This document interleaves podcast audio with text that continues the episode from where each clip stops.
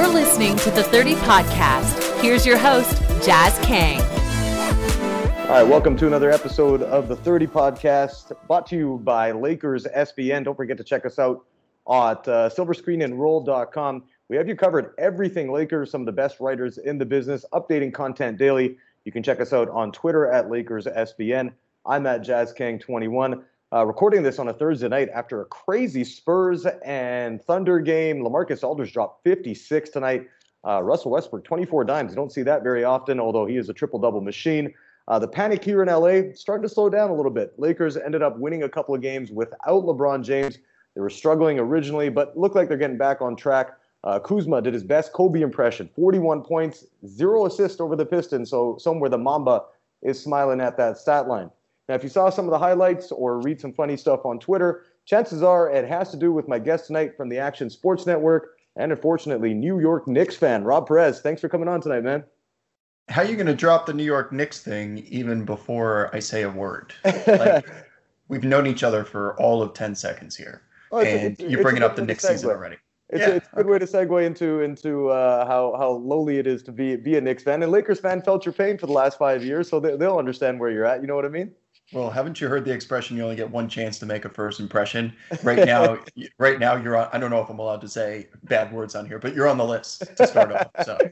That's it. You're ready to end the podcast already, right? Yeah. A minute in, that's it. It's all good. We deserve it. We've earned the right to be made fun of, so it's all good.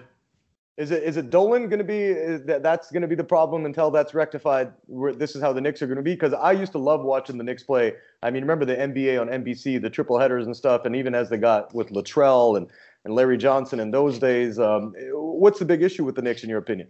Well, I mean, this is supposed to be a Lakers podcast, right? I could go on for an hour about the damn Knicks, but just concerning Dolan, like I feel like we see a story every 3 months about how he's ready to finally sell the team. And even if he said tomorrow, I will sell the New York Knicks, he is the chairman of a publicly traded company in Madison Square Garden. The Knicks play in Madison Square Garden. There's the network. He runs a near monopoly of cable vision here in Manhattan and the outlying areas. He owns the cable networks. It's not as easy as just him saying, I want to sell. It would take years to get approved. So when that day finally comes, then I'll begin the process of maybe the Knicks can be freed. Well, you know, I think it's the same thing with the Knicks as it is with the Lakers. Like when those teams are relevant, and I mean the Knicks, they had a bit of a run there with Carmelo and Stoudemire and stuff. But the league is just better when you have your signature teams being good. Like Boston's been on the come up now for a little while with all the moves that Danny Ainge has made after.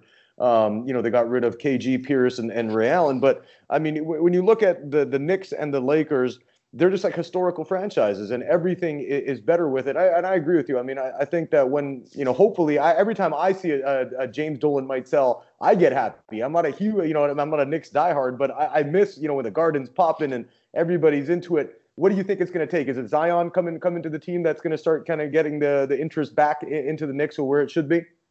Zion would help. RJ Barrett would help. And so would Kevin Durant.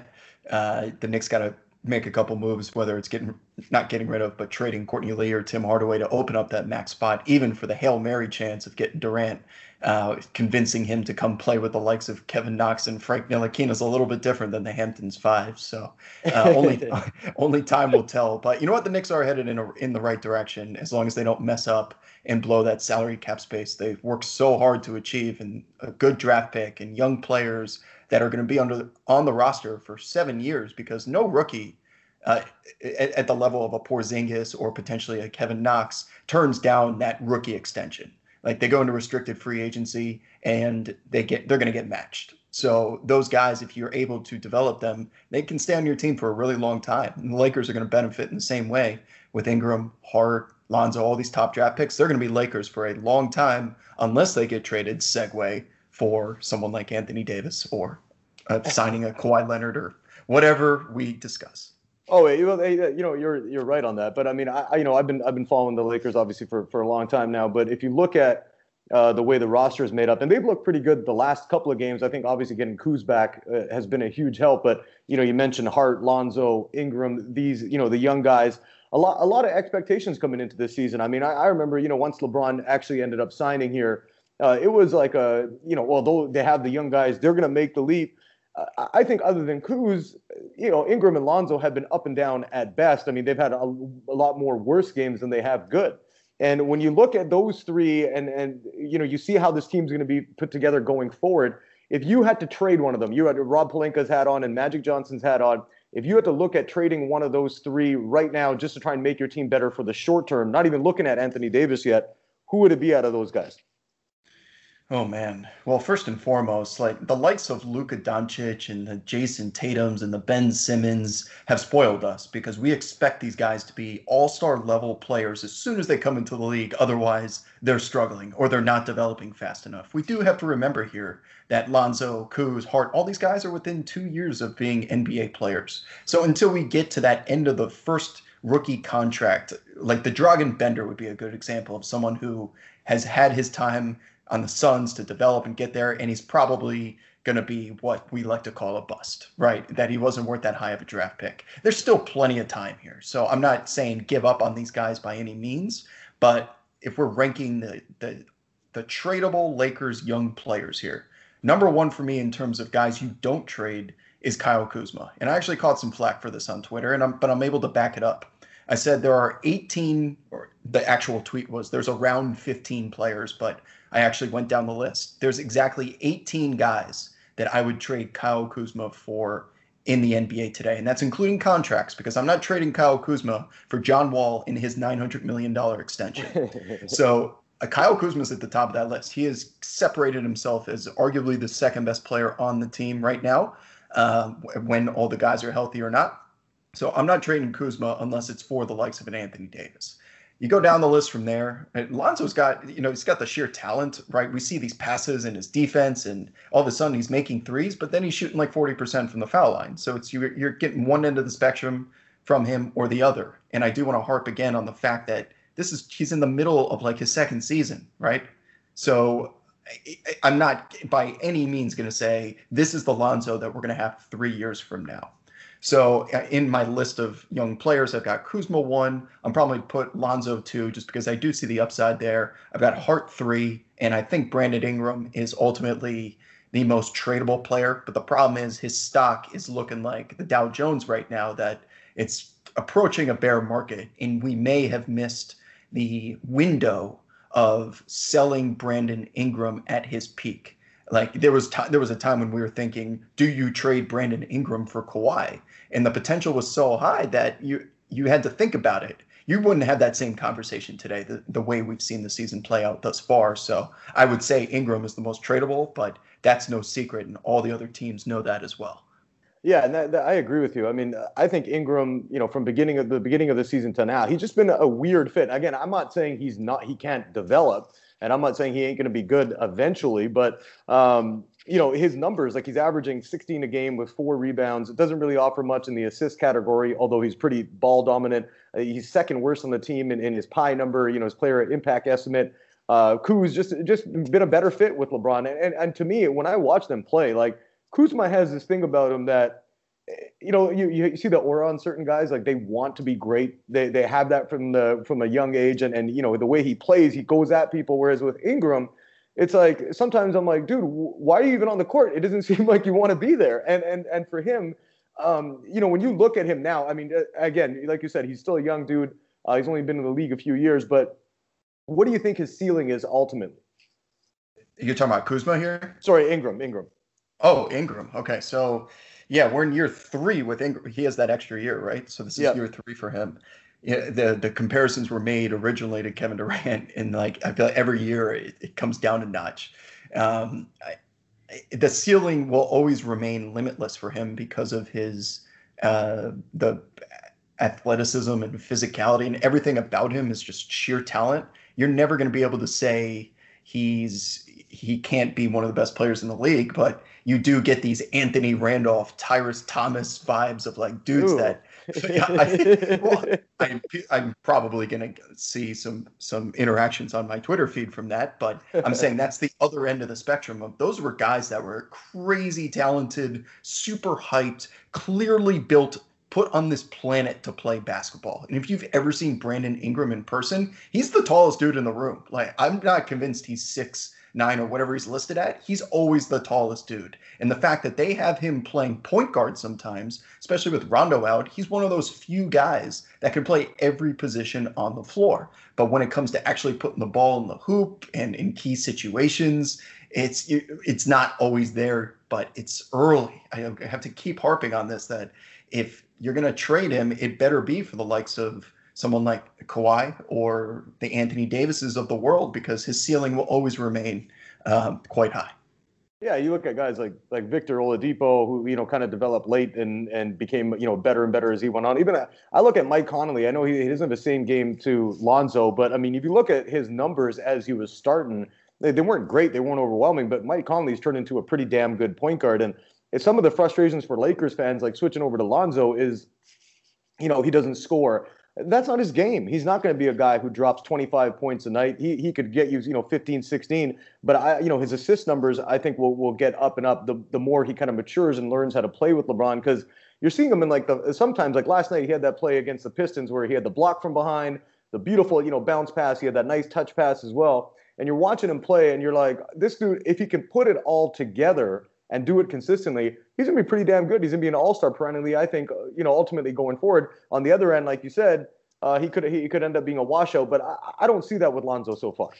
So I'll say this about whether it's Lonzo and specifically Ingram, that life will be made so much easier for these guys if they can pull a DeAndre Jordan and turn their free throw percentages around. And the reason why that is because every time Ingram goes to the rim or Lonzo goes to the rim, these defenders are thinking, I'm going to put this dude on his ass and make him go shoot free throws, because guess what? He can't shoot free throws. And what that's causing is I don't want to go down there because I don't want to have to shoot free throws in a key moment. So I'm going to pull up from 18, 19 feet, something contested. That's not their game. That's not their strengths. Certainly they can step out and make a shot from time to time. But Lonzo and Ingram succeed on putting the ball on the floor and creating, whether it's for themselves or somebody else. And you can't do that when you can't make free throws and you can't even get a shot up because you can't make free throws. So the theme here is I feel like there's a way to fix this. And if you make teams fear putting you on the line, it will make creating around the rim a whole lot easier. Yeah, what are they doing in practice? I mean, that's what I want to know. And I always say this, too. I'm like, you can't expect NBA practices. They're few and far between with the amount of travel these guys do. They play basically every second night. It's tough to get in the gym, every day. The coaches need these guys to rest. So when they do have the limited practice time, chances are they're not sitting there saying, go shoot 100 free throws. I'm like, what are these guys doing in their spare time? Like chucking up alley-oops and half-court shots and having stupid competitions. Like, why do you think they've been struggling so much at the line? Is it a form thing? Is it just a lack of practice? Like, what is it? I'm pretty confident in this answer, and it's because of what I've seen from DeAndre Jordan. So when DeAndre Jordan was shooting 40% from the foul line, all the beat reporters and coaches were saying, this dude makes everything in practice. Like every free throw he takes, it goes in. And there was nothing wrong with his form. So this is a very specific case, but for him, I thought it was mental. And what we've seen from DeAndre this year is he has this routine of before every single free throw, he goes to the ball and he grips it in a very specific way. Then he walks to the foul line, he gets the ball in his hands, and he asks a teammate standing on the block. He asks him a question and he gets a response. And it's part of this routine. So when I see guys like Lonzo doesn't have the greatest form, but if you're below 50% from the foul line and you're an NBA player, I am going to blame it on either there's some mental part that's not clicking and not working. So that's sometimes the hardest to fix, because if you're just watching tape of yourself and you need to tuck your elbow in a little bit more, coaches can help you fix that. But it's tough for coaches to fix your brain, right, when you have these mental issues. That's why sports therapists exist. And I'm not suggesting that that's what they need to do or that's what the problem is, but it sure seems like these guys that can shoot and be NBA players and they make threes, but they can't make free throws. Maybe they need to change up their routine the same way that Russell Westbrook, for example, is falling apart at the free throw line too. Like the rule that the NBA implemented that you can't walk to half court and then dap up your teammates and come back to the line has messed him up completely. So Royce Young's article on ESPN about his ritual being messed with This was a guy who was cutting his peanut butter and jelly in a very specific diagonal fashion, and he wouldn't eat it unless it's done in an exact way. They're creatures of habit, man. So why I'm bringing up Westbrook here and DeAndre is that I'm sure Lonzo and Ingram, in their own ways, just because it hasn't been reported yet, have their own rituals. And those just aren't working right now. And changing rituals is a cardinal sin for anyone that's a habit of them. Yeah, I mean, I'm not comparing myself to these guys. I played college ball back home in Vancouver. I was like a 55% free throw shooter, I think, throughout my time there. And then as I go older and I go shoot hoops now, it's so much easier, I guess, because, you know, I mean, I've been away from it. It's like you figure out what works, but you're watching these guys play. You know, like you said, Lonzo's form is ugly. I think Trump looked better when he was chucking the the paper towels into the crowd in Puerto Rico. That's a story for another day. But you know, when you look at Lonzo too, like, I'm kind of happy his pops has been shut up the entire season. Why do you think Lavar's been so quiet? Can't Daddy go in and try and teach him some free throw time? Because, you know, Lavar acts like he's one of the greatest things since sliced bread himself. Yeah, it's been strange that he just randomly disappeared. And I'm very careful when I talk about Lavar because I know that his wife is sick. So I do have a feeling that there may be a potential family issue.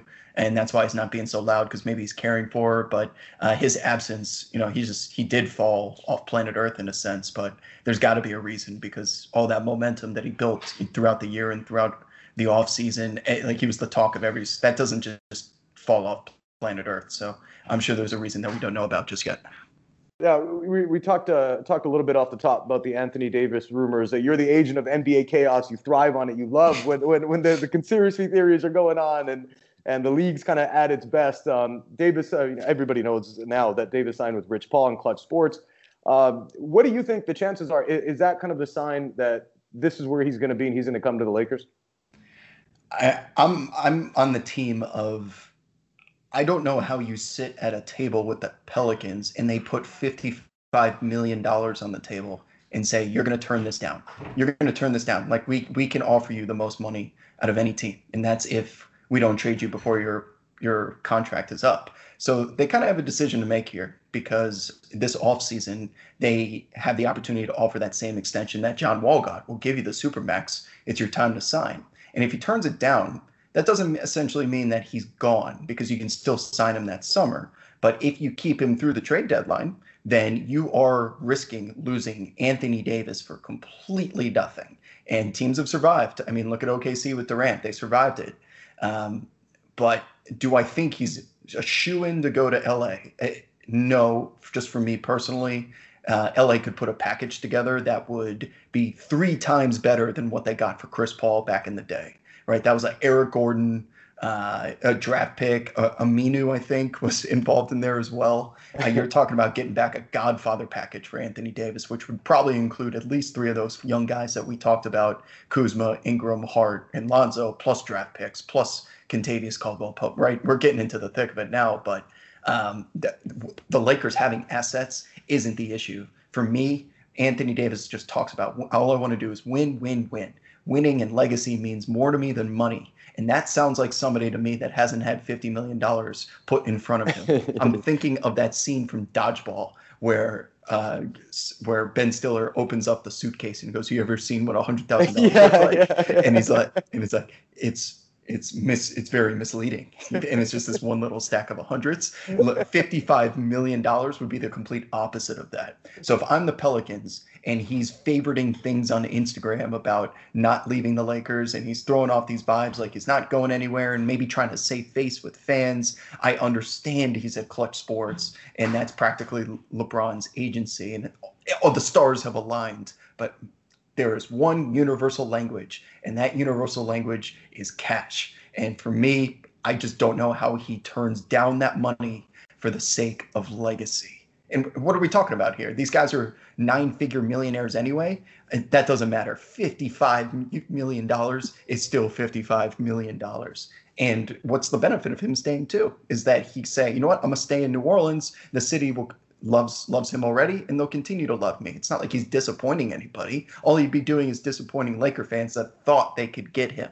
So I'm very much on team Anthony Davis stays until I see him turn down that cash.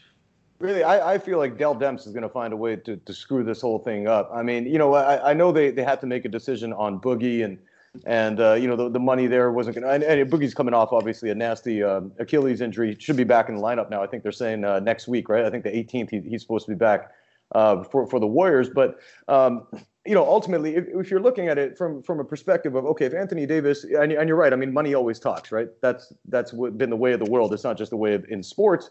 It's the way in anything. And it bothers me sometimes when fans are like, you know, they were calling Durant a sellout and whatever. And, you know, as I grew older, when LeBron originally went to go sign with the Heat back in 2010, I was like, oh, how could he do that? How could he do that to his team? And then you kind of, you know, you get older and you start realizing what sports is really all about. I mean, they treat you like a commodity yourself, too. So if Anthony Davis wants to do what's best for him and leave, I don't think Pelicans fans have any reason to be mad at him. The guy stuck it out with that team for so long, and he's been surrounded by nothing really that's going to get him to another level, where ultimately I think he'll want to go.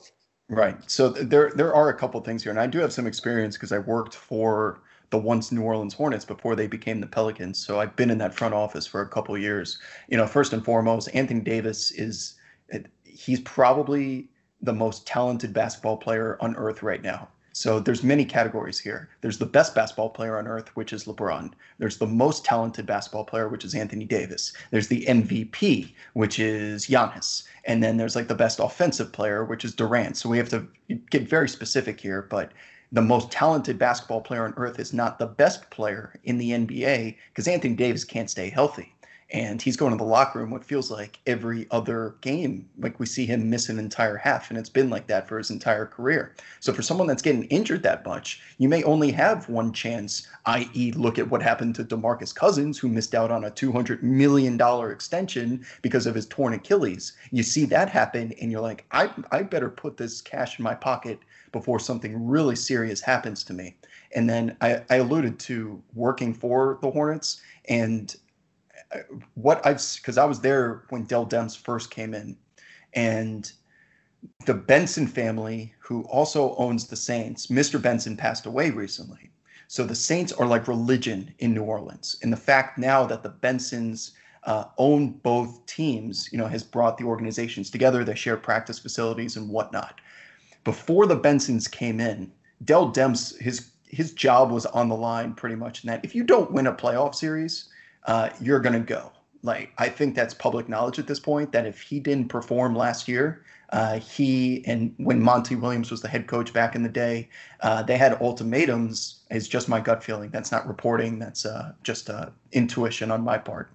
So let's go back to, again, before Benson takes over the team, that was his initiative. He succeeds. He gets the team to the playoffs. That first year they lose to the Warriors. Then the Pelicans get a big first round win against the Trailblazers. Now I feel like, just again, a personal opinion here, he's betting his job on keeping Anthony Davis. The directive from Mrs. Benson may be different than what Mr. Benson had in mind, because he was, you know, controlling the team when he was alive. So if his direction for Dell Demps was, you have to keep Anthony Davis or I find someone that will. Maybe Mrs. Benson is thinking, oh, if Anthony Davis is going to leave, just make sure we get that Godfather package back from the Lakers. So just remember, all direction comes from the top in the ownership. So in the past, Dell Demps is betting his job on the playoffs and betting on keeping Anthony Davis. We don't know today if that's still the case, but if it is, he's going to ride it out. Because what's the benefit of me trading him away for a Godfather package just to make the guy who's coming in after me's job easier?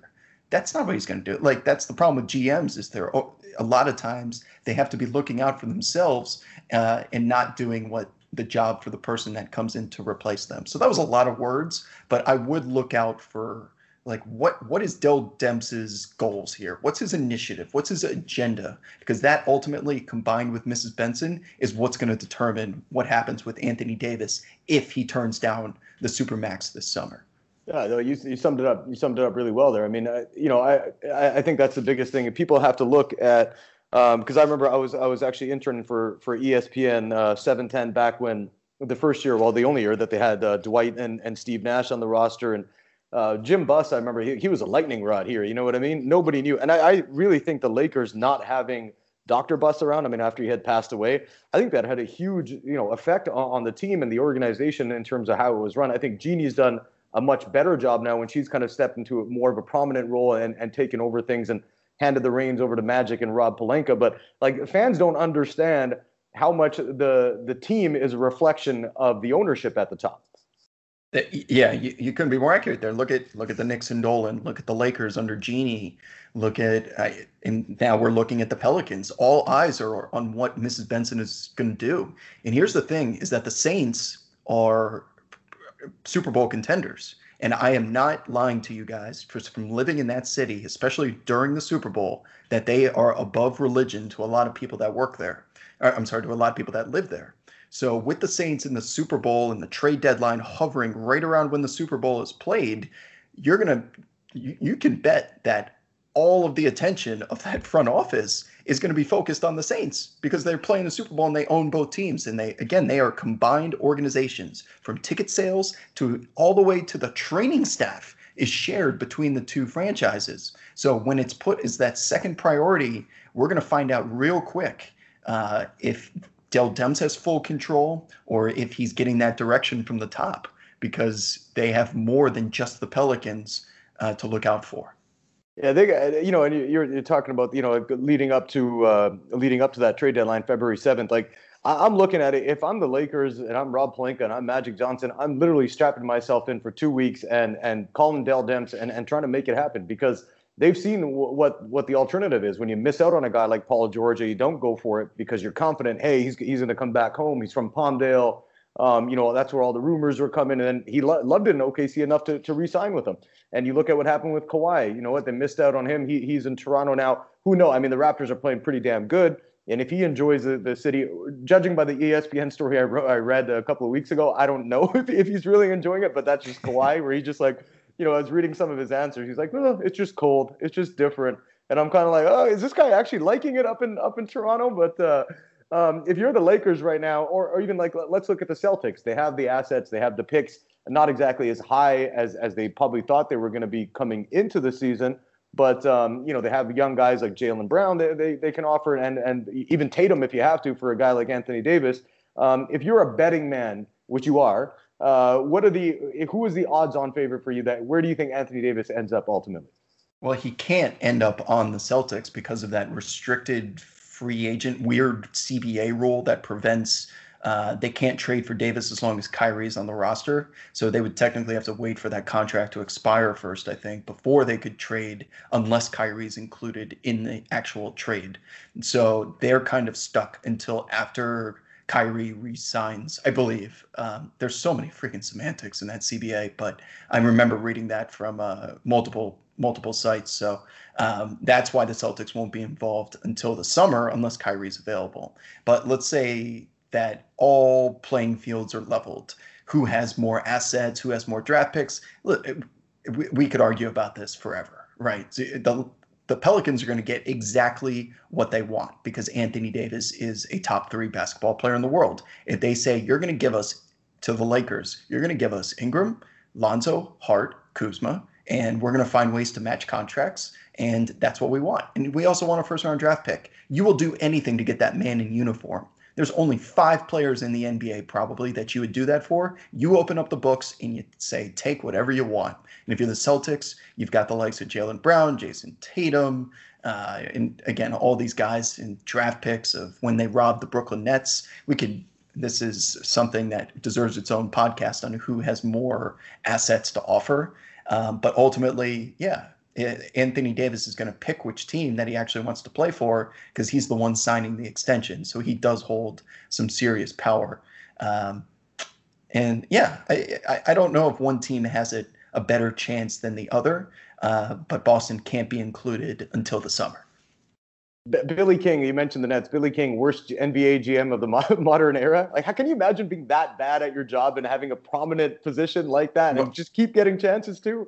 Well, here's just what I talked about with Dell Demps, that Prokhorov that summer wanted to take on the Knicks because they had Melo. The Knicks had, I think, somewhat recently made the playoffs too. Like the Knicks were back in terms of being a somewhat playoff contender in terms of a team that maybe that could win a first-round playoff series. He wanted to take on the Knicks, who own this city. He was putting up billboards across the street from Madison Square Garden, and he gave Billy King the directive of go out there and trade the entire future, mortgage everything we have to build me a winning team that I can market right now. Because he was not going to open Barclays Center without a playoff team. You're not opening that arena with all that attention and all that money with a team that's going to go 30-52. So that was a business decision. Billy King, I'm sure, was like, are you sure you want to do this? Because in 5 years, we may really suck when Kevin Garnett and Paul Pierce get caught up with by Father Time. So, yeah, I'm sure a lot of people understand that Prokhorov was just pretty much the GM there telling Billy King what to do. And now look what's happened now. Prokhorov has pretty much exited the team completely after a very failed experiment. So there's always business reasons and transactions that aren't talked about that, you know, are the answers. Yeah, but I still look at that, the Billy King thing. I'm like, come on, man! Like these guys are getting ready to get their AARP cards, and you're bringing them into your team. And you're right. I mean, people look at it like, and that you were talking about the Bensons and Dell Demps, and you're looking at it as a whole. Like the owners have so much to do with what happens at the bottom. If something's wrong with the training staff, it might be because the owner is cheaping out, and the GMs are given a mandate. They have a boss, and people don't understand that. It's like they direct their attention towards. I think with the Knicks, it's been different because New York is such a big basketball. It's the mecca of basketball, and people are in tune with knowing that. All right, the reason that team hasn't run right is because it's from the top. Whereas when you get into other positions, like with the Lakers, it was the coaching, the GM, But it's like something wasn't right with the direction of the team, and now it looks like the ship is starting to get back into where we're used to, which is the Lakers are one of the NBA's best teams and most relevant. And when they're like that, the league is just a better place to be. Moving on to another thing I wanted to touch on with you is, like I had mentioned, you're a gambling man. What's the worst gambling loss you ever had on an NBA game? Oh, man. There's so many to choose from. Yeah. The one that comes to mind is... Like I bet, like it was. It's not a big game. It was a preseason game back when Blake Griffin was on the Clippers, and I had a ton of money. It was preseason, so I'm betting big money on a preseason game. That means you have a problem. Yeah, it says everything you need to know. I had a huge amount of money on a preseason game for a variety of reasons, but I remember whether it was Blake or who hit the shot. Someone just decided to throw a half court shot up at the buzzer in a completely meaningless moment that nobody cared about but me. And it covered the spread by a half point. He threw it over his head from half court and it went in. And I just had to go for a walk. I remember the spread was 6.5. They were playing the Kings and it was 6.5. And he just throws it practically over his head. And they cut away from the traditional basketball TV angle, and they zoom in on the coach. I'm like, did that go in? And I hear, you can hear when a net snaps. I hear a net snap. I'm like, oh my God, that went in. Did that go in? Why aren't they talking about this? Because again, it's preseason and nobody cares. And I had to wait 45 seconds to realize that went in, and I couldn't believe it. Oh, that's kind of the fun part about gambling, right? I remember definitely mine. Not. No way. No, I mean, I don't enjoy it. But that's the addicting part, though. You know what I mean? It's funny because I was it was during the 2007-08 season, the first time the Celtics had KG, Rondo, Pierce. I mean, they were stacked, they were sick, and they were in Dallas. I put, it wasn't a big bet, but for me at the time it was. I put $40 on a 5-team parlay, and I don't ask why. That's such a losing proposition. This was early in my gambling career. And I'm watching the game. Boston's up 4, and they have to win by 5 to cover. Paul Pierce at the line, 4 seconds left, misses both free throws. And I did the same thing. I'm like, oh, and then obviously you start questioning your entire life decisions. You're walking, you're going for a walk and thinking, why am I just a loser? Am I a failure? But you know what? Come the next day, you're ready to throw some money back down, right? Yeah, that's unfortunately the way we operate. I'll never be broken the way I was during the Super Bowl when I had the Falcons money line against the Patriots, and that was probably my biggest bet ever. And that was a moment of reckoning, life examining, deciding what I want to do with the rest of my life, and it didn't include making big sports bets from that point forward. Oh, you can. You know what, man? I bet on the NFL and NBA, the two sports I probably bet on the most, but. It's funny, like even after I lose some of those, where you see it, and because at first you're mad at the TV, and you're like, what? Like what just happened there? Like how can that be? How did that play go down? And then you start thinking that play only happened because you were meant to lose on your bet. You never mind the team that lost. You take it so damn personally, right? Yeah, you never remember the ones that you win like that, but you always remember the ones you lose. It's funny how that works. I don't think I've won many like that. To be honest, I don't think there's many to remember. That's exactly why. You just answered the question yourself. You joke, you make a reference to it a lot on your Twitter account, which is great. Again, you can follow him at Worldwide Wob. That's all W's, by the way. You love the petty wars in the NBA. Guys, clapping at each other. You're always the first with the clips. You're great at doing that, talking smack. Who are the four or five, let's say, pettiest players in the league to you? I think Westbrook's got to be at the top of that list. I mean, it just never stops with that man. He's always interjecting himself into those moments, but he always wants to fight, but he never fights, right? He's always just trying to piss you off. You've got Westbrook, you've got Joel Embiid is obviously a multi-talented troll artist, whether it's on the court, clapping in your face, directing you to the bench, trash talking, and then hitting you on Instagram after, tagging you in locations and such. Those two stand out to me as up there. Now, LeBron is very calculated with his social media and what he does on the court to kind of get under people's skin. He's a surgeon with the keyboard. I swear, like when the Kyrie thing was going down and he was tweeting out like lyrics from Drake, and we soon find out that, hey, I was at the Drake concert, but those lyrics just perfectly lined up with the Kyrie situation. I'm like, that is so smart because he can continue just to fall back on it. He knows exactly what he's doing. So I don't know if that makes him petty. I think that just makes him incredibly gifted in terms of always being one step ahead, playing chess, not checkers. But most definitely Westbrook and Embiid are 1-2. What like when you're looking at the league as a whole, the NBA has grown much in popularity, and partly, to me, is the access to the players, like you mentioned, and it's fun to see when guys have a personality. Like I love when Westbrook is doing, the baby cradle thing back at people, or the arrogant, which you only see once every 10 games. Lance actually. Decent, you know what I mean, where it's actually relevant to happen. But why do you think the NBA has grown so much in popularity over the last 7-8 years? Well, yeah. Well, now that you just mentioned rocking the cradle, I forgot rocking the cradle. I forgot Lance existed there for a second. So they're included on that list of petty trolls in the NBA as well.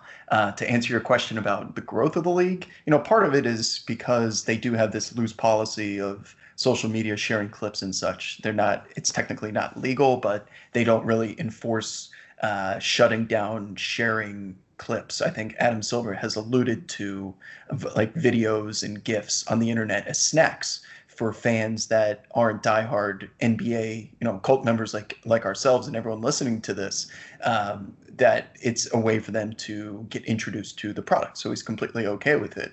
And I think, just how... I don't want to get like political with this, but they seem to be on top of every issue. They listen to their players when there's something that comes up in the social or political sphere. They always do seem to have an open mind to what everyone is saying versus just a directive. And that goes all the way down to social media as well and marketing. So when you are expanding to the Chinas and the Philippines and Australia, like these are the biggest sports in these countries now. And I attribute a lot of that to the expansion on the internet. Like there was a time when you couldn't put a video on Twitter. There was a time when Vine existed or Periscope wasn't around. And NBA fans and the NBA has always been the NBA as a business and an organization has always been one step ahead of the technology. So they're always integrating ways to look what just happened this week. They're coming out with a feed on Twitter that you can sit there and just watch one player and you can vote on what the player is. Are we going to watch that instead of the main broadcast? Probably not. But if you're someone that's young or someone from a different country or someone that never liked the NBA in the past, this is a different way for you to get involved with the game. So the originality, the all these different options that they offer has really put them above the rest, at least in my opinion. Yeah, I'm Canadian, and you know, being from Canada, obviously hockey, the NHL is huge there, and I find that too. Like, they've just had a lack of aggressiveness in trying to capitalize on what social media has brought. And you look at the, like you mentioned, the players, and they're so active on Twitter, and even the jokes. I mean, you mentioned Embiid, like he'll go on there and trust the process and talking smack to Andre Drummond. Like, you just don't see that in the NHL because it's not encouraged, and I think that has hugely spurred the NBA into being where it's at today. I mean, ratings are at all-time high. Obviously, revenues are great with the new TV contract, and you're seeing that. I mean, like you mentioned, the Twitter thing, like, you know, what other league is trying to stay on top of things? And you have the NFL, who's like the fun police. You know, they're trying to stop you from putting up a GIF or anything like that. So I definitely think the NBA, you know, transitioning, and Adam Silver being at the forefront of that, they've embraced kind of what the new age has bought with technology. You know, for you personally, like you had mentioned, you were working with the Hornets beforehand, and you kind of decided to venture off and start your own ticketing company, and you started doing your passion at that point, which is NBA content. When did you first start feeling like, you know what, all right, I'm getting some traction doing this in the sports media landscape? I would say the year was probably, I just talked about Vine and Periscope, so we exited our ticket company around 2012, which kind of freed me up to go back to just talking about the NBA full time. And right, you know, I was blogging on Tumblr and doing the same things I'm doing now.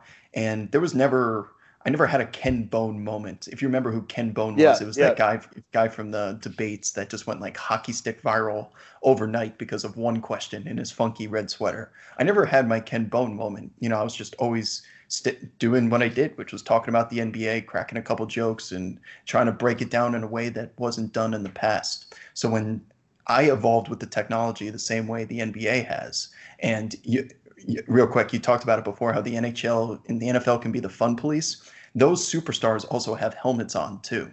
Like, we can see and engage with the human emotion of these NBA players. And there's so many superstars to choose from. There's like 30, 35 guys that everyone in this world might recognize. That feels like WWE Attitude Era type of popularity.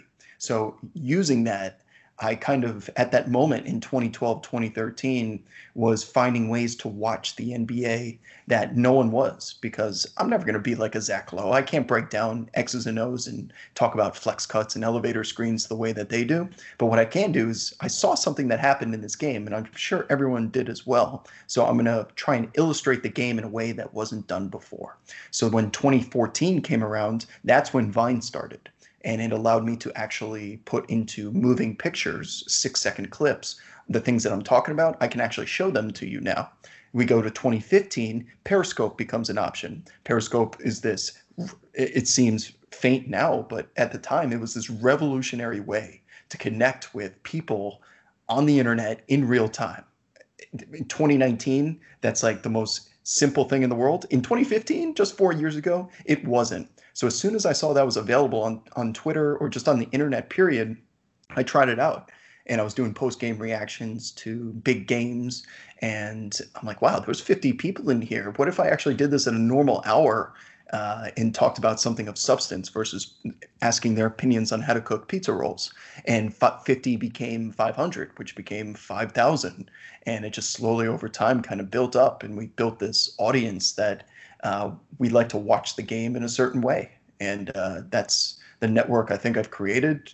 And I'm not doing anything different, you know, versus 2012. It's still the same guy who has the same diet and still talking about the same thing. So I think sticking to that and kind of just owning that one space is what has gotten me to this point today. Would you look at, you know, and you've done an awesome job, like I said. I mean, I look forward to, you know, checking Twitter whenever I can, even when I'm watching games myself, and because if I miss something, I know you're going to be the one who catches it. Even the little nuances that I might not realize, that some guy has said something or whispered something to somebody at the free throw line, I'm like, all right, I'll pick up on that with you. Ultimately, I'll get you out of here on this one. What's your ultimate goal? Where do you hope to see yourself 5 years from now? Wow. I do get asked this question from time to time. In the way I answer it is I'd like to just expand what we're doing. I don't think there's an answer of I want to be on the sidelines or I want to be prime time on a network television show. If that happens organically, that's great. And if I had an actual answer for this, I'd be trying to do it at this very moment versus 5 years from now. So the way I'll answer that is whether it's Periscope or the show buckets that we had, what we're doing at the Action Network currently, just expanding the audience and getting more national / even global recognition for the way that we're watching the game. I just want to share the experience that I have with the NBA with more people. All right, man. You know what? I'm sure whatever you do, wherever you end up going, whatever path you take, I'm sure you're going to kick ass at it because it's been fun being a follower of you and checking out all your work online. Thanks again for taking the time out to do this, man. Really appreciate it. You got it, man. Thanks for the time. Oh, no problem, man. We'll do it again soon. That is Worldwide Rob, real name Rob Perez. You can check him out on Twitter. Don't forget, subscribe to our podcast. You can do that on either iTunes, Google Podcasts, whatever your flavor is. You can check us out there. And also, don't forget, go to Lakers SBN, our website, silverscreenandroll.com. Updated daily. Harrison, Christian, Anthony, the whole crew got you covered for everything Lakers. I'll be back with you guys next week. I'm going to be sitting with Sirat Sohi of Yahoo Sports. So if you have any questions, you can ask me on Twitter for her at JazzKang21. I'll check you guys out then.